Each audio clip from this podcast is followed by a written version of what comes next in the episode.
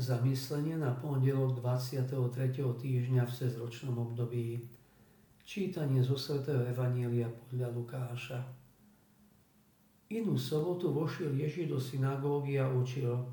Bol tam človek, ktorý mal vysnutú pravú ruku a zákonníci s farizejmi naň striehli, či v sobotu uzdraví, aby ho mali z čoho obžalovať.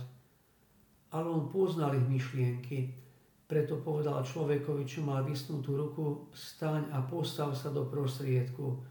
On stal a postavil sa. A týmto Ježiš povedal, pýtam sa vás, slobodno v sobotu robiť dobre alebo zle, zachrániť život alebo zničiť.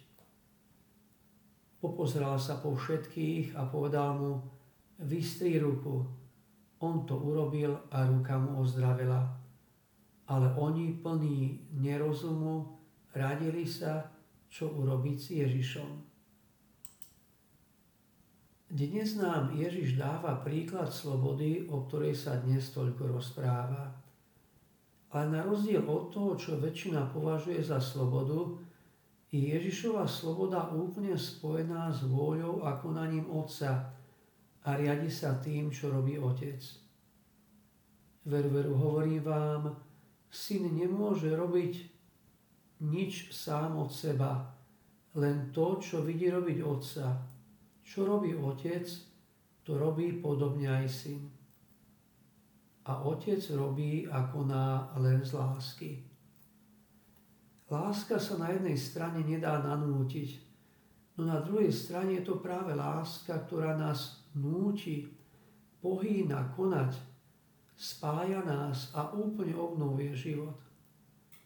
Ježišová výzva mužovi s vysnutou rukou staň a postav sa do prostriedku má oživujúcu silu. A posledná časť jeho príkazu mužovi vystri ruku, ktorá uzatvára zázrak, definitívne vracia život a silu tomu, čo bolo bezmocné a mŕtvé. Zachrániť tu znamená to, čo aj uzdraviť. Uzdravením Ježiš obnovuje to, čo bolo v tomto chorom človeku mŕtvé. A to je jasný znak Božej otcovskej lásky k jeho stvoreniam. Takže v novom stvorení, kde syn robí len to, čo vidí robiť svojho otca, bude nový zákon, ktorý zvíťazí. Je to zákon konajúcej lásky, a nie zákon voľnej a neviazanej slobody, kde si každý robí, čo sa mu zažiada. Kľúčom dnešnému dňu je napojenie slobody na lásku. Sloboda a láska sa spojili v Ježišovej ceste.